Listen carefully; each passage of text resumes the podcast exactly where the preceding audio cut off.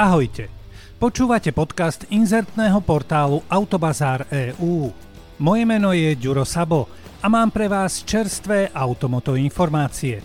V našom magazíne si môžete prečítať aj ďalšie zaujímavé informácie a čaká na vás aj skvelá ponuka aut. Všetko na Autobazar.eu. Vďaka tomuto podcastu vám nič podstatné neunikne. Slovenským autom roka je Honda Civic. Prečo to naťahovať? Treba to povedať rovno. A nejdem ani mudrovať, či je to hybrid alebo čistá elektrika a podobne. Stále totiž to vyhráva značka a konkrétny model. Takže slovenským autom roka na rok 2023 je Honda Civic.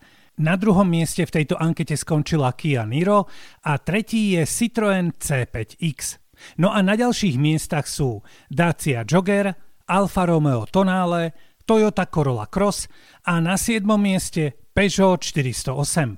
Môžeme si pripomenúť, že minulý rok sa víťazom ankety Slovenské auto roka stal Peugeot 308 a skúste si tipnúť, ktoré auto vyhralo prvý ročník tejto ankety v roku 2000. No, ja viem, jednoduché. Bola to samozrejme Škoda Fabia. No a vy si už teraz môžete tipnúť, kto bude najlepší na budúci rok. Za tento posielame fanfáru Honde Civic.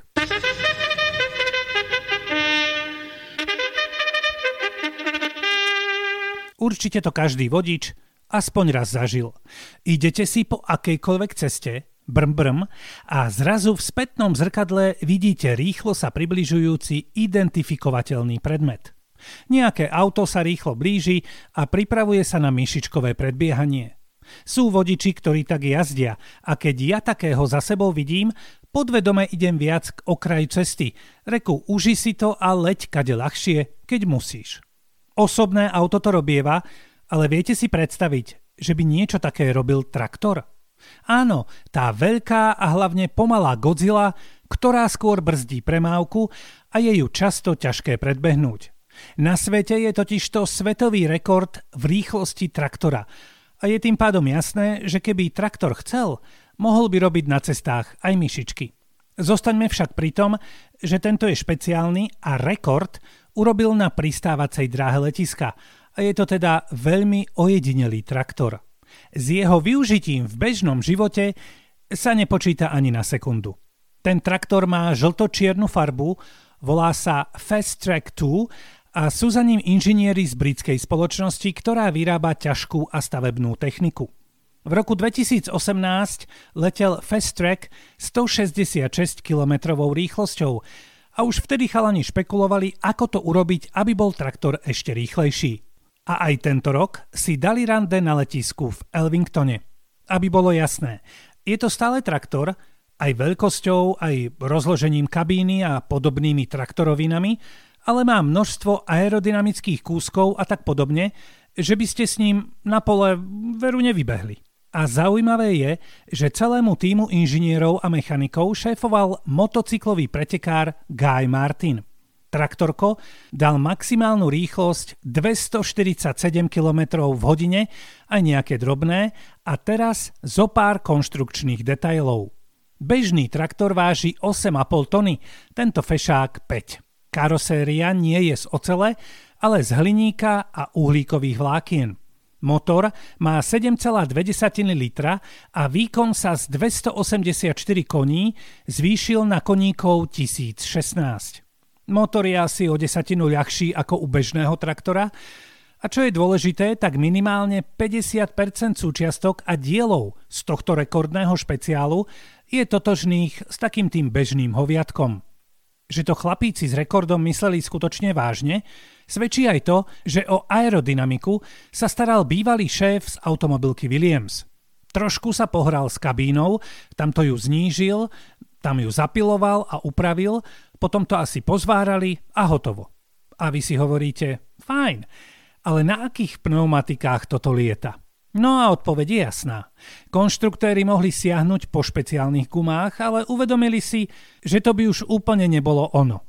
A tak siahli po bežných traktorogumách, ktoré sú do rýchlosti 80 km. akurát boli vystužené oceľovými pásmi a s nimi už môžu cupitať maximálkou 260, čo bohato stačilo. Keď som o rekordnom traktore hovoril mojej drahej, štandardne prakticky sa spýtala: a na čo je taký traktor dobrý? Hej, takéto ticho bolo chvíľku a potom som si uvedomil, že drahá má pravdu. Jediný dôvod je, že sa o tom píše a hovorí, napríklad v podcaste, ako je tento. No, a to je asi tak všetko. Štartuj, Jožko, štartuj!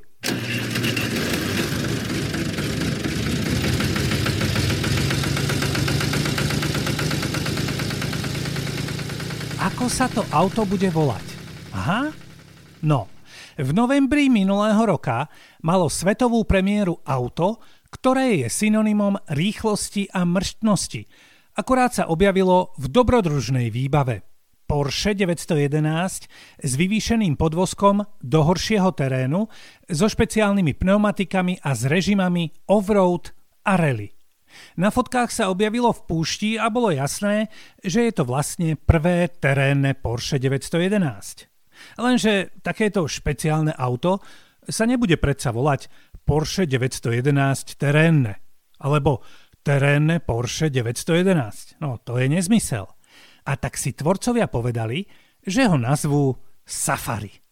Logická a správna voľba, ale v tom zazvonil telefón a v ňom sa ozval hlas právnika indickej automobilky Tata Motors, v ktorej portfóliu je napríklad aj Jaguar Land Rover. No a ja si predstavujem, že ujo právnik povedal niečo na ten spôsob, že ahoj, nezabudnite, že práva na automobilové označenie Safari máme my už od roku 1998, no a ak by ste akože chceli váš mrštný model pomenovať Safari, poďme pokecať a tak. A tak sa aj stalo. Sadli si, pokecali, možno sa aj na seba mrzko kúkali, ale nedohodli sa. Šéf terénneho programu Porsche 911 Thomas Krickelberg hovorí: nedohodli sme sa na názve Porsche 911 Safari, tak sme mali pripravený plán B a tým je Porsche 911 Dakar.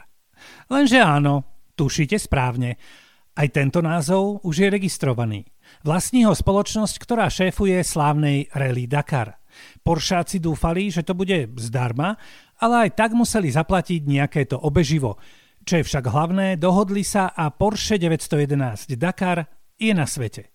Ja už len doplním, že 6-valec v tomto aute je 3-litrový a celkovo sa vyrobí 2500 kusov týchto Porsche fešákov. Teda taký je plán, ale Porsche naznačilo, že keby bol veľký záujem, môže sa označenie Dakar objaviť na viacerých autách. Robte si miesto v garážach. Ferrari sa na svoj elektromodel pripravuje skutočne zvláštnym spôsobom. Nie, ešte sa vôbec nerozhodlo, že ho budú mať, aj keď raz asi áno, ale Ferrari začalo riešiť počuteľnosť elektroaut. Ja tomu rozumiem, pretože takto znie silné elektroauto.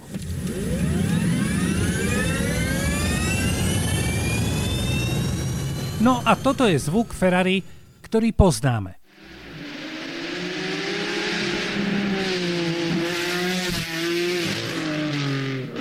A teraz, viete si predstaviť, že by sme tento zvuk už nepočuli? No, ja veľmi nie a vo Ferrari sú asi podobného názoru.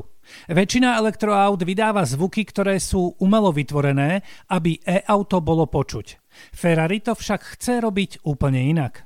Chce vytvoriť reálny zvuk, ktorý bude súvisieť s tým, čo sa práve v ten moment deje v motore, jednoducho reálny zvuk elektromotora. A to, ako to chcú urobiť, mi príde sympaticky komplikované. Automobilka si zoberie zvuk elektromotorov a jeho častí, ktoré vydávajú zvuky. Zmerajú rezonančné frekvencie motora, prevodovky diferenciálu a kolies a tieto zvuky zosilnia pomocou akéhosi rezonátoru, ktorý bude na zadnej náprave. No a tento rezonátor vytvorí zvuk, ktorý bude zodpovedať rýchlosti otáčania kolies. Určite tomu rozumiete, že? Ja viem. Je to komplikované, ale v skratke chce Ferrari zhlasniť reálne zvuky elektroauta, čo je chválihodné. Vraj sa toto všetko už testuje a pre Ferrari je zvuk jeho auta trošku aj otázkou prestíže, pretože v minulosti sa hovorilo o tom, že automobilka má problém s prechodom na elektroautá aj preto, lebo klienti neocenia zvláštne bzučanie namiesto burácajúceho motora. Vraj viaceré automobilky bojujú s takýmto zvukovým problémom, ale napríklad BMW si to vôbec nekomplikuje a do svojich elektroaut bude používať zvuky, ktoré skomponoval skladateľ Hans Zimmer. No a to je iný pánko. Ten zložil hudbu k mnohým svetovým kinohitom, takže BMW môže znieť ako Levý kráľ, alebo Da Vinciho kód, alebo Piráti Karibiku. Tak si to zhrňme. Tunel Branisko je bez 25 metrov 5-kilometrovým tunelom a najhoršie na ňom je, že je funkčná len jedna rúra, ako hovoríme my laici. Rúra, ktorá sa dnes používa ako uniková a cez ktorú nejazdia autá, bola prerazená v decembri 1997. Rúru, v ktorej sa jazdí, prerazili v máji 1999 a usmieval sa pritom a ručičkou veselo mával aj vtedajší premiér Miki Dzurinda. V júni 2003 bola otvorená jedna rúra pre motoristov s tým, že druhú rúru dostávajú v roku 2020. La la la. No a teraz sa objavila informácia, že Národná diaľničná spoločnosť vypracuje štúdiu uskutočniteľnosti výstavby druhej rúry, nech má celý tunel Branisko nejaký väčší zmysel. Dočasne poverený minister dopravy Andrej Doležal povedal, že súčasná situačka si nevyžaduje dobudovanie druhej rúry hneď. Odhadujem, že minister jazdí cez tunel tak 3,5 krát za rok. Ak by sa na potrebu dobudovania druhej rúry opýtali niekoho, kto tadiaľ jazdí denne, asi by mal iný kukuč na to všetko. Ale fajn. Dočasne poverený minister povedal aj to, že štát druhú rúru potrebuje, lebo je súčasťou transeurópskej siete. A tak. Čiže ak to zhrnieme, je to asi takto. Štát druhú rúru na tuneli Branisko potrebuje. Nie ako hneď, ale v horizonte niekoľko rokov, lebo ak by sa aj v tej jedinej rúre tunela stala nejaká nehoda, tak by to nebolo dobré a Národná diaľničná spoločnosť sa mrkne na to, čo sa s tým dá robiť. No a tak len verme, že štúdia ukáže to, čo by bolo úplne automatické. Branisko bude najviac sexy, keď bude mať dve funkčné rúry a hotovo.